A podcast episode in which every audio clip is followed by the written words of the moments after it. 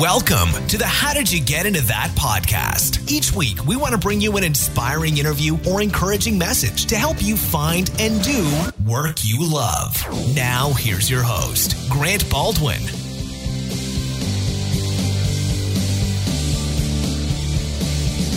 What is up, my friends? Welcome to another episode of How'd You Get Into That? My name is Grant. Great to have you here with us. Hope you're doing well. Hope you're feeling good. You're looking good. Got a great episode for you today. I got a couple great episodes for you this week. I'm excited to share with you. It's going to be a good time, my friends. Uh, hey, today uh, we're going to be joined by my friend Jason Glaspey. He started a site called PaleoPlan.com, which basically gave recipe plans and meal plans for people that are into the paleo diet. Uh, but he has a great story about how he got into that and how it, how it kind of came to be. He's not necessarily a nutritionist or a dietitian or something or any uh, any type of chef or anything. Just something that he saw a need in the market and something that he was into and passionate about, and I knew there was an opportunity there for him to create something. So really cool story about how he created that. In fact, he, talked a little bit too about how he went on to sell uh, part of that company as well. So and also what he's up to today. So really good stuff. Let's get into it. Here you go. Enjoy this interview with Jason Glaspey.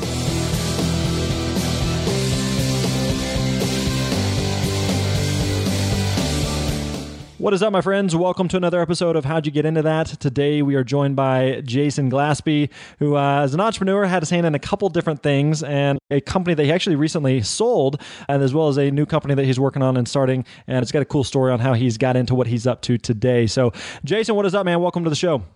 Hey, thanks, Grant. I appreciate. It. So, give us a snapshot on who you are, what you do. You've got your current business, so give us a picture of what that is with Factory, and then give us a picture of what else you've done in the past. Yeah, my name's Jason Glaspey. I live in just outside of Portland, Oregon, in Hood River, and I've been doing stuff on the internet for you know over a decade now. Got my background in advertising, worked in ad agencies, and then interactive agencies, working with big brands, building websites, telling a story online.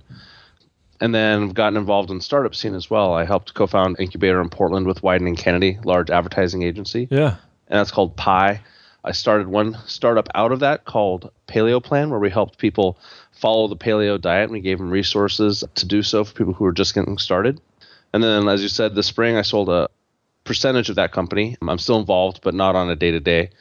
And now I run a company called Factory, where we're a digital publishing company helping to just reimagine what publishing looks like today and not the leftovers of you know a 300 year old legacy industry. Right right right. Who's who are having some troubles making their own shifts so you're coming in at a, a, good time in that obviously.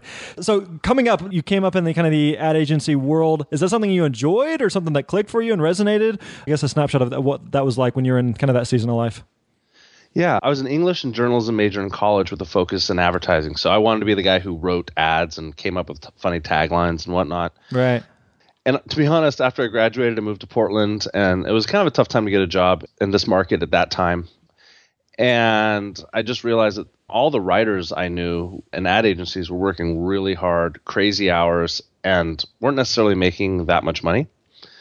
So, but I looked at my friends who were doing interactive, and they were having a lot more fun they were making a lot more money and they were much more consistently booked. So, eh, I'll give that a shot. So I started learning some web stuff because you know obviously the web was pretty interesting 15 years ago. Right. It's pretty new, and from there just kind of slowly added that to my a list of things that I liked doing and found that I was a little better at the strategy part of interactive than necessarily some of the other aspects. And over the course of the past 10 years, I just slowly worked my way through different places and had a couple of really great opportunities where some people invited me to work on some projects that I had no business working on, but they didn't necessarily take that hold that against me. And I got to work on some fun projects that were pretty big and had some big names, and that just opened up more doors and just kept really being hungry for what was out there and possible. Yeah. How did you make that initial transition of because I think a lot of people are in that spot where I'm doing some type of job where I don't hate it, I don't love it, but I'm not really sure what I'd rather be doing. So for you, it sounds like you're doing the ad agency stuff, and it sounds like that kind of fell into that camp of it's okay, uh, you know, parts of it I like, parts of it I don't like, but then you see some other stuff that's like you know similar vein, similar industry, and want to transition there. How do you make that leap from what you know to an industry where you're, I guess, somewhat unfamiliar with? Yeah, basically I quit my job every time I made a pretty big transition. I just quit and crossed my fingers, which sounds much more reckless than it actually was. When I was working at a car magazine 10 years ago and I was doing their website and it just really became a situation where I wasn't happy any longer. Yeah. And I knew that there was I certainly wasn't going to replace my entire income in a week doing freelance, but I knew that if I engaged and I worked at it, I could. And I just was really, it was one of those moments where I was just dreading going to work every day. I was upset and sick to my stomach on Sunday night, just thinking about what I was going to have to endure on Monday. And I just looked at my wife and I'm like, I'm not going back. Like, I'm going to quit. I'll put in my notice, but this has to end. Like, I can't be sick to my stomach about a job. I'd rather be poor and so I just quit and I started working really hard to find some freelance work. And I knew how to build websites, and I had a partner who I'd built some websites with in the past, and but we didn't have any leads necessarily. But I, like I told my wife, I'd rather be poor. So we just buckled down financially, and I started trying to do freelance. And throughout that time, I had built a side project called Unthirsty with a friend of mine. It was unthirsty.com, and this was in 2005 2004, 2005, and it was right around when Google first opened up their API to allow people to add their own content on top of a Google Maps. Yeah. And it was like, so we had created this happy hour finder, and so you could anyone could go in and add a happy hour, and it would show up in this database. And it was an early example of using user generated content with a Google Maps API to create this fun kind of entertaining website to help you find where the closest three dollar cheeseburger was. and it was just something that we were doing for fun. We didn't monetize it. We just really worked hard at making it awesome. And people saw that and got really excited about it. And we ended up getting invited to interview at this job, this new agency that was starting up in Portland. And they looked at it and they basically offered us a job without us even showing a resume or any other portfolio piece. And they just said, you know, you built this on your own. It's awesome.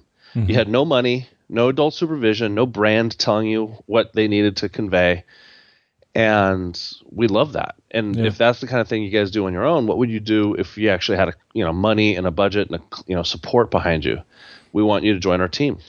And we literally went from doing 500 to $1,000 local websites to 50 and $100,000 websites for like Burton and Converse and wow. like real brands. And like within just a month or two transition wow. from doing crap work to amazing work and it was all because we had built these things on the side that were getting attention and even though we didn't make any money on unthirsty it bought us a tremendous amount of social capital how did you connect with that company in the first place? Because uh, it's one thing to build something; it's another thing for someone to stumble across it. Was it something random or anything that you guys did specifically that got that initial meeting and got on their radar?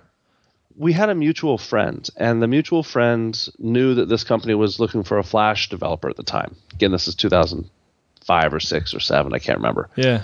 They were looking for a Flash developer, and she's like, I really don't know what Jason does, but you should give him a call. He seems like a smart guy. She was a friend of my wife, so I didn't even know her that well. They gave me a call. I said, Well, I'm, I'm kind of working on a team. You know, there's this other guy and myself. I said, Well, what have you been up to? And I'm like, Well, I don't want to show you any of the crap that we've been building, but this on Unthirsty site that we've done on the side is pretty fun. Yeah. And they said, well, why don't you come in tomorrow? And so we came in and we, they basically talked to us for half an hour. And then we're like, well, I guess we didn't get the job because they didn't even ask us a single question. and at the end, they're like, well, do you want to come back tomorrow and get a job? And like they were basically pitching us. Wow. And we're like, uh, you haven't asked about what we do. And they're like, well, we, we can see what you do. Right. And it was one of those, like, you know, again, it was a friend of a friend, kind of knew what I was doing, knew that I'd done something interesting and wanted to share that.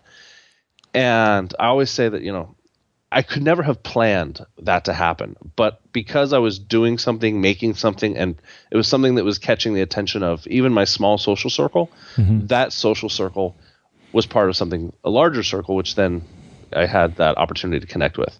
Yeah, I think two great lessons there is one of just be making stuff, you know, and you don't know what's going to stick and what's going to land and what's going to connect. But it wasn't that they wanted to see your resume or wasn't that they wanted to interview you. It's just they'd seen what you had created, and that spoke for itself. And so in in any industry, whether it be writing or photography or blogging or video work or, or design or whatever that thing is that you can bring to the table, oftentimes what you produce can speak way louder than what you actually say about what you produce. So continually just making stuff and trying stuff. But then also, it sounds like it was, you know, that initial meeting would have never happen if you weren't on someone else's radar uh, just by connecting and networking with other people and letting them know of who you are and what you do. Yeah, yeah, definitely.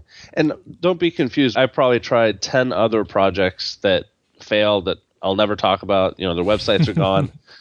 you know, Unthirsty wasn't just this one thing I did and that opened up the door.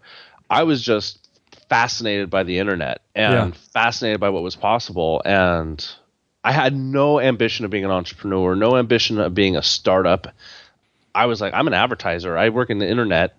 I love this stuff. I just want to give something back and do something cool. Yeah. And that opened up doors because I wasn't hustling for a job or hustling for money. I was just hustling because I loved it Yeah. and people could totally sense that right away. Um, and now you can hustle for a job and you can hustle for money. That's not necessarily the bad thing, but my I really cared about what I was producing with a true intent of like let's make something awesome and like let's keep pushing. Yeah.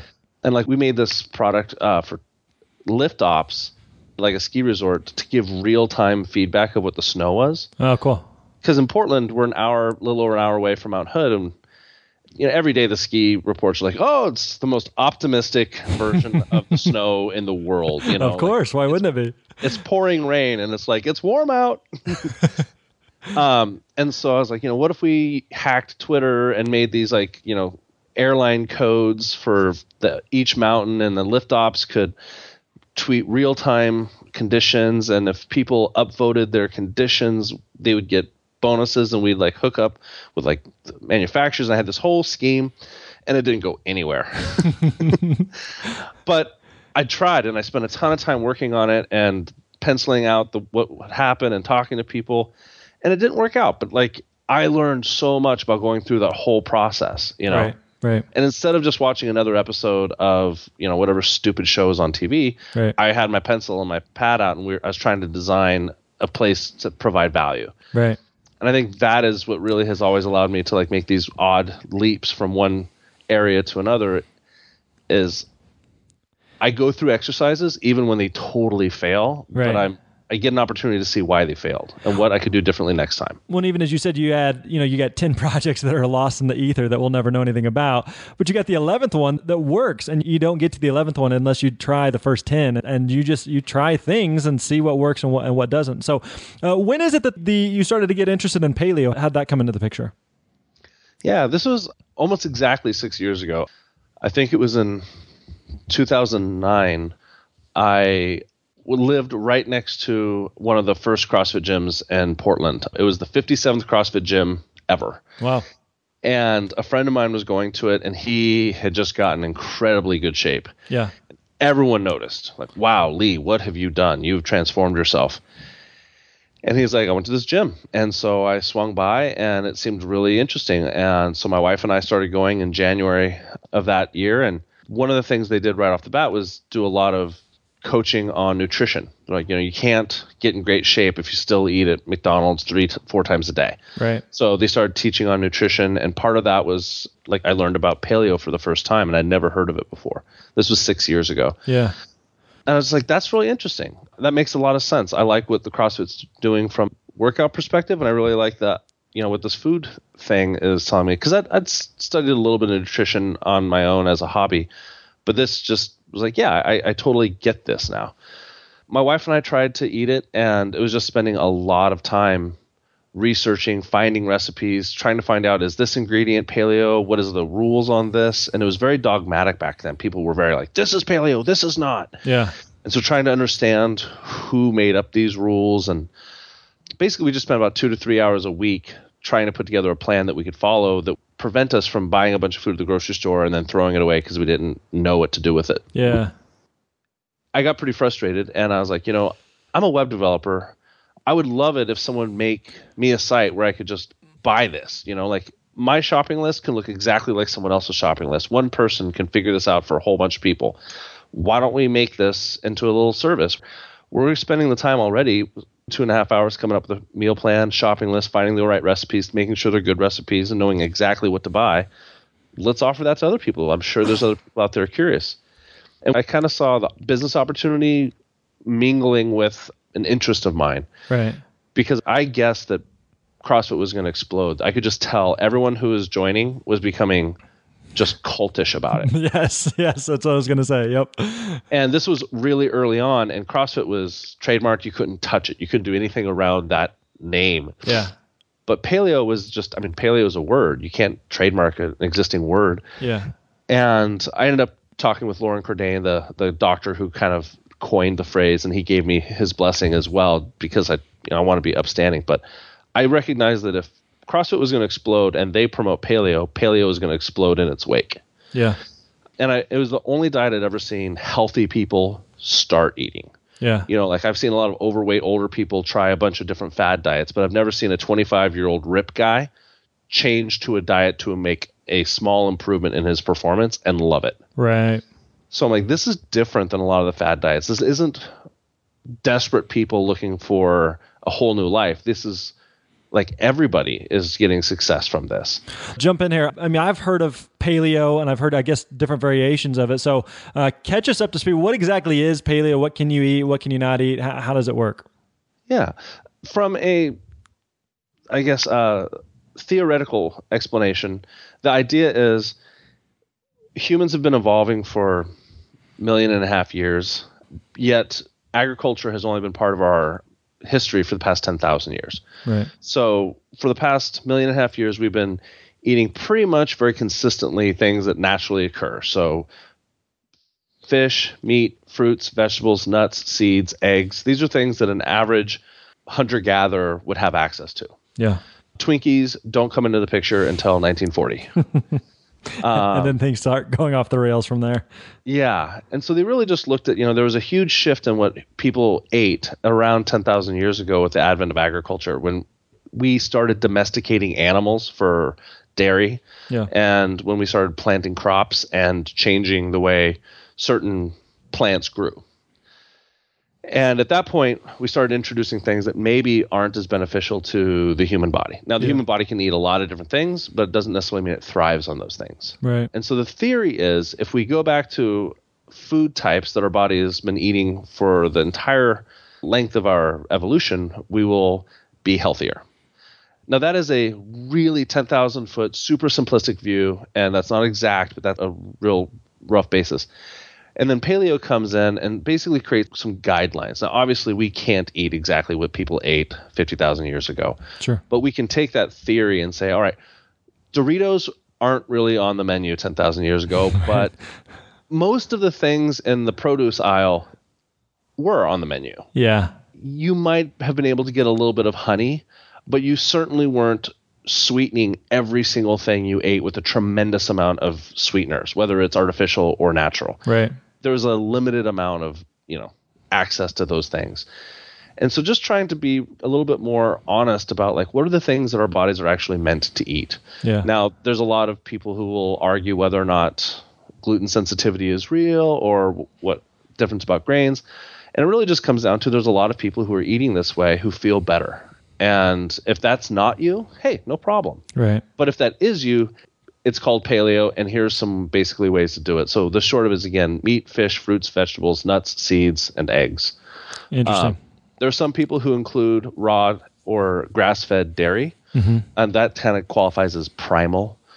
But basically, there's just a movement to return to more natural foods, things that you find in the outside of the grocery store, and not on the inside in boxes. Gotcha. Makes sense. All right. So you're getting involved in CrossFit. You see this paleo thing starting to creep in, and you see the whole tidal wave of this whole industry starting to take off. It's one thing to recognize, like, hey, I like going to CrossFit, and uh, you know, I like doing these workouts, and I like eating healthier. It's something totally different to be like, I see an opportunity here. I see where this is going, and I want to get ahead of the curve on creating something. So again, I think also it's important to note, like, from what you said, you're not like a nutritionist, right? It's not like you're a health expert. It's not like this is what you studied. It's just this is more kind of a personal interest and a personal like lifestyle change that's had an impact on you and want to be able to share that and simplify it for others. So, where do you even begin to create something that you think will be helpful to others on this this new industry? Yeah. So the first thing I did is I just started talking to people who knew a lot more about it than I did. Yeah. And there was a guy in Portland who was fairly well known at the time as writing one of the few paleo newsletters. And so I just reached out to him and said, Hey, can you help me get a really firm understanding on this? So I really I can ask you questions and stuff. And and again, I had spent, you know, the past couple years prior just constantly looking for little opportunities for tools to build. You know, just like, hey, can we make it easier to find out what the real snow conditions are? Or how do I find out where the local happy hours are? Yeah. So that mentality was already part of what I was doing. I was always looking for what's something that we can build online that makes people's lives better? Hmm. So, since that was a regular occurring theme in my head, almost everything I encounter runs through that filter, even subconsciously. So, this whole paleo thing was like, yeah, there's a business opportunity here. It might be tiny right now, but that's a great time to start. And I was pretty confident that it was going to grow. But I also knew that I could build something very inexpensively and quickly so that my risk was small, even if it failed. So I reached out to this expert and I paid him $1,000 to create basically some guidelines for me, a bunch of content, some articles, and three weeks of meal plans, shopping lists, and recipes that I could use as my seed content. Yeah. And I spent three weeks just busting my butt to put it all together. I launched the site and I had no list, no email subscribers or anything. And so I just started using AdWords to send people to the site and show it to them and, you know, reach out to people who'd sign up and like ask them like, Hey, does this work? Does this, what do you like? What do you not? Thanks for, you know, signing up and, um, just started iterating immediately. And so my real out of pocket expense, I think was like $1,200 Yeah. in three weeks. So if it totally failed, that's fine. I can handle that. I've already seen failure. It's not that big of a deal, especially when you minimize your costs and time. Right. But it turns out that it caught almost immediately. Now, we didn't explode the way like some startups do now, um, but people found it, they liked it, and they shared it. And it, there was this real slow, natural, organic growth over the next two years where I just kept investing a little bit of a time while I, I was still doing aside my consulting and freelance work. And for a little bit of I was working at an agency even. But I just kept working on it, kept turning the crank, and it slowly got to 50 weekly or monthly members, then 100, and then 500, and and then we had a thousand, and it was like, wow, this is becoming a real company. This creates real revenue. Yeah.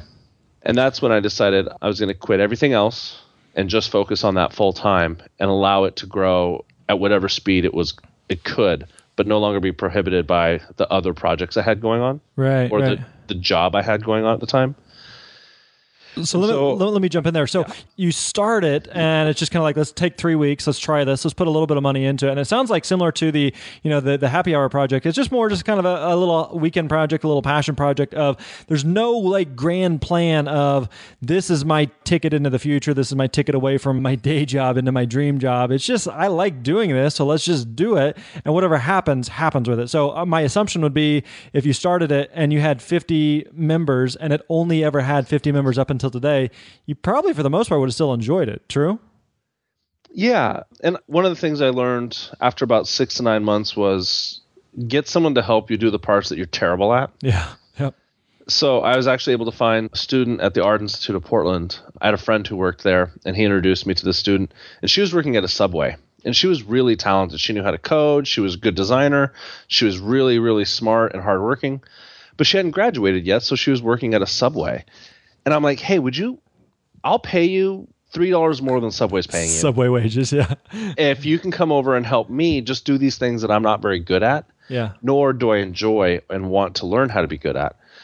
And she was stoked because she was at least doing something in her career, right? She wasn't graduated yet, she didn't have a career yet, but she was getting closer, and this was at least real experience, even if it wasn't necessarily that exciting or Yeah. glamorous. And so she was really stoked. And as soon as she took off some of those really annoying things that I was bad at off my plate, a huge explosion of creativity and inspiration and energy came back into it and I suddenly had you know all these more ideas and the company started growing faster. And that was one of those things where I learned let other people help you make this awesome. And I always joke if it wasn't for the fact that I was so lazy, Paleo Plan never would have become as great. Because I really took myself out of the places where I wasn't able to do a very good job and I put people who loved doing that in even if they only worked for four hours a week, I found someone who was really awesome at doing that one task, and they did it excellently, and it made it so much better that the whole project got better, the whole company got better. So I don't know if I, if six years later, if it had never grown more than fifty people, I would probably have people in place to help it be better, Yeah. but I would still like the process of creating something and providing value. How long did it take before you hired her? I think it was like six to nine months. Yeah. So, and, And I- you said even then that, like, fast forward, that it was two years before you were able to quit your job and do the paleo plan full time, right? Yeah, not quite two years. A year. Oh gosh, was it a year and a half or two and a half years? I I mean, the point the point being, it's it's not like you know I started this and next week I can quit my job. It's like it's a it's a labor of love, you know, and I'm I'm building something, and it's six to nine months in before I can you know bring someone else that can help me, and even then I, I assume you know you may be making a little bit, but it's nothing like game changing, and then you know another six or nine months later, then I can actually quit my job and start to really focus on this, and it's just a it's a long time to get something up and running, and so some of it's just that persistence of just sticking with it because you it sounds like early on you recognize that we've got something here. I know this thing works. Uh, we just we have to keep feeding it and allowing it to grow and become what it will. That's exactly right. That's exactly right. I have a lot of friends who, you know, obviously they see the end result, but had no idea how long I worked on it and how many evenings and weekends, you know, I was trying to figure things out and solve things in the margins of my time. And then then it became something people knew about, you know. Yeah. And my timing was also incredibly fortuitous. Like I was very fortunate to hear about when I did. I was very fortunate to have the experience that I did and to see the opportunity I did because paleo really did explode Yeah. over the course of that 5 years. So unquestionably it helped that my company got big because it became a well-known lifestyle.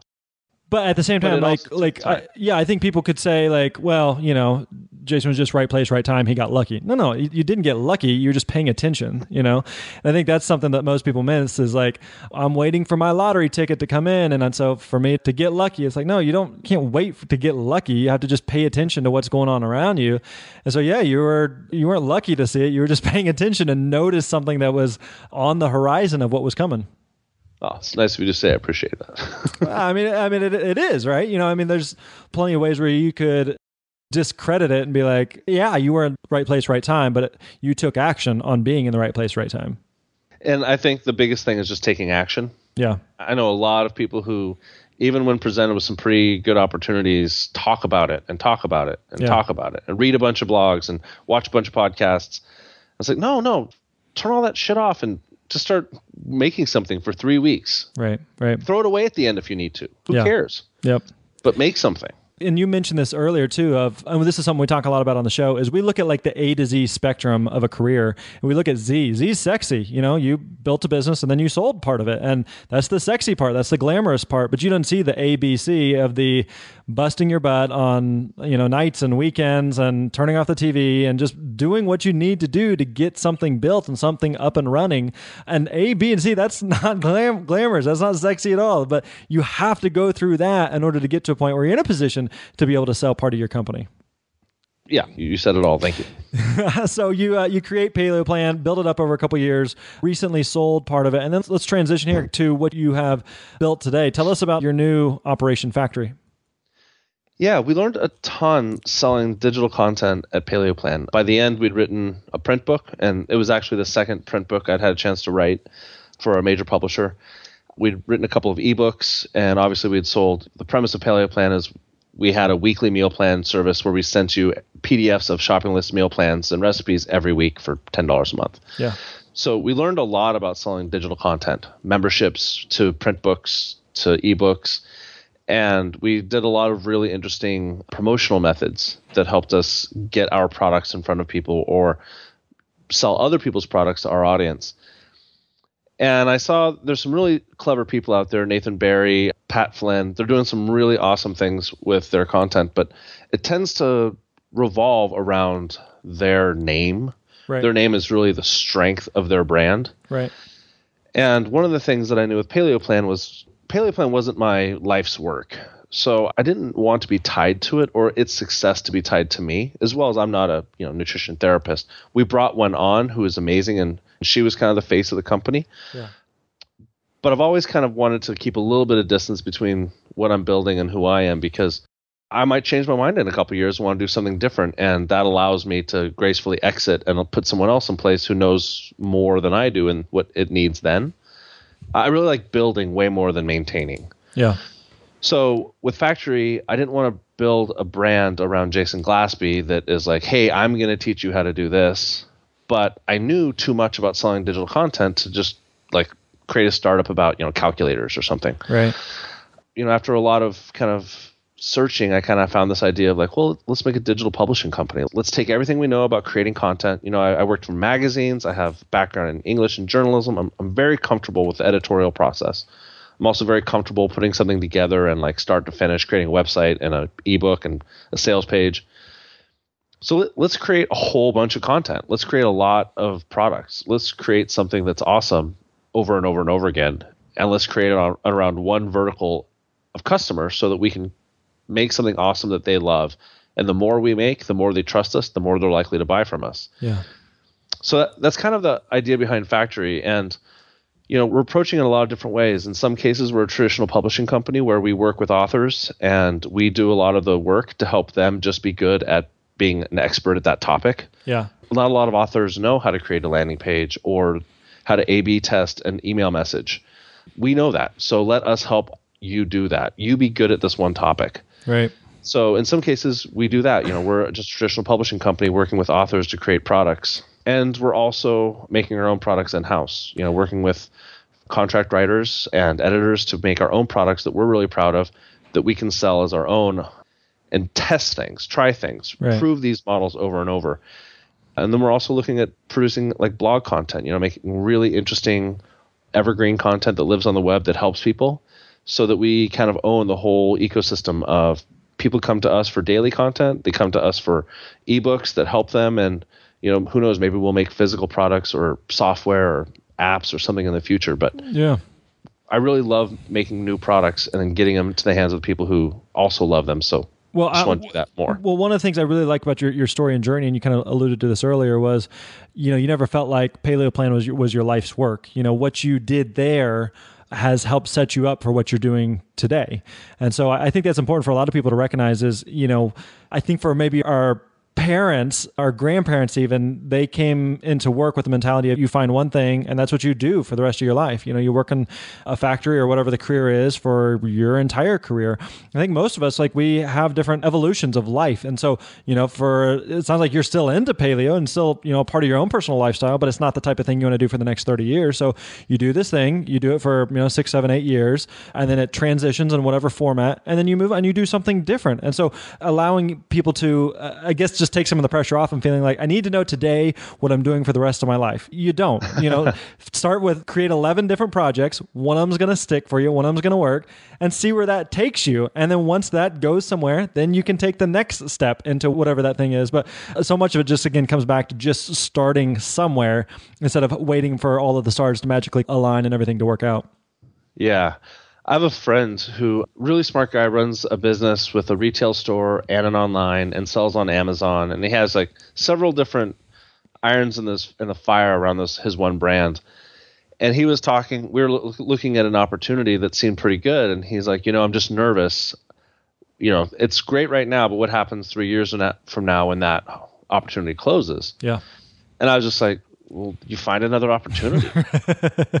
and it sounds so simple he has this kind of mentality of like there's a scarcity to opportunities. Yeah, yeah. And that is just fundamentally different than how I think. It's like, oh, there's an opportunity, take it. Right. Right. Because three years from now, maybe I'll have made a hundred thousand dollars, and that's so much better than not, not taking it because it might dry up in three years. Right, right. Like, what would you rather have, a hundred thousand dollars and no more, or just talk about how it's not going to be any good in four years? Right. Well, we've all had those moments where you see something out there and you're like, ah, oh, I totally thought of that idea. like, well, it's still yeah. worthless then if you didn't do anything with it. You know, and again, paleo is a good example of that. Something that uh, was a very hot trend. And, you know, you, again, I, I like to go back to that. I don't think you're lucky at all. You're paying attention and, hey, there's an opportunity coming by. So hop on that opportunity. And it may be a huge success or it may be a huge flop. But you, again, you don't know unless you're, you're willing to give it a shot. So, Jason, really good stuff, man. Hey, if we want to find out more about you, if we want to check out the paleo stuff or the fact factory stuff or more about who you are, what you're up to, where can we go? Yeah, so Paleo site is paleoplan.com. Still a great, great service. Like I said, I'm still involved in. Finding me at Twitter is always a really easy place at Jason Glaspey. And our first ebook out of Factory is called Ultimate Unofficial Dropbox Guide. We help people figure out how to use Dropbox like a pro. You can find that at ultimatedropboxguide.com. Beautiful. Well, I'm a, a personal, uh, huge Dropbox fan and user, so we run our business through Dropbox. So I'll definitely have to check that out. So we'll link up to all that stuff in the show notes as well. So people will definitely need to stop by and check that out. So Jason, appreciate the time, man. Really enjoy the chat. We'll catch up with you again soon. Thank you so much, Grant. Appreciate it being on.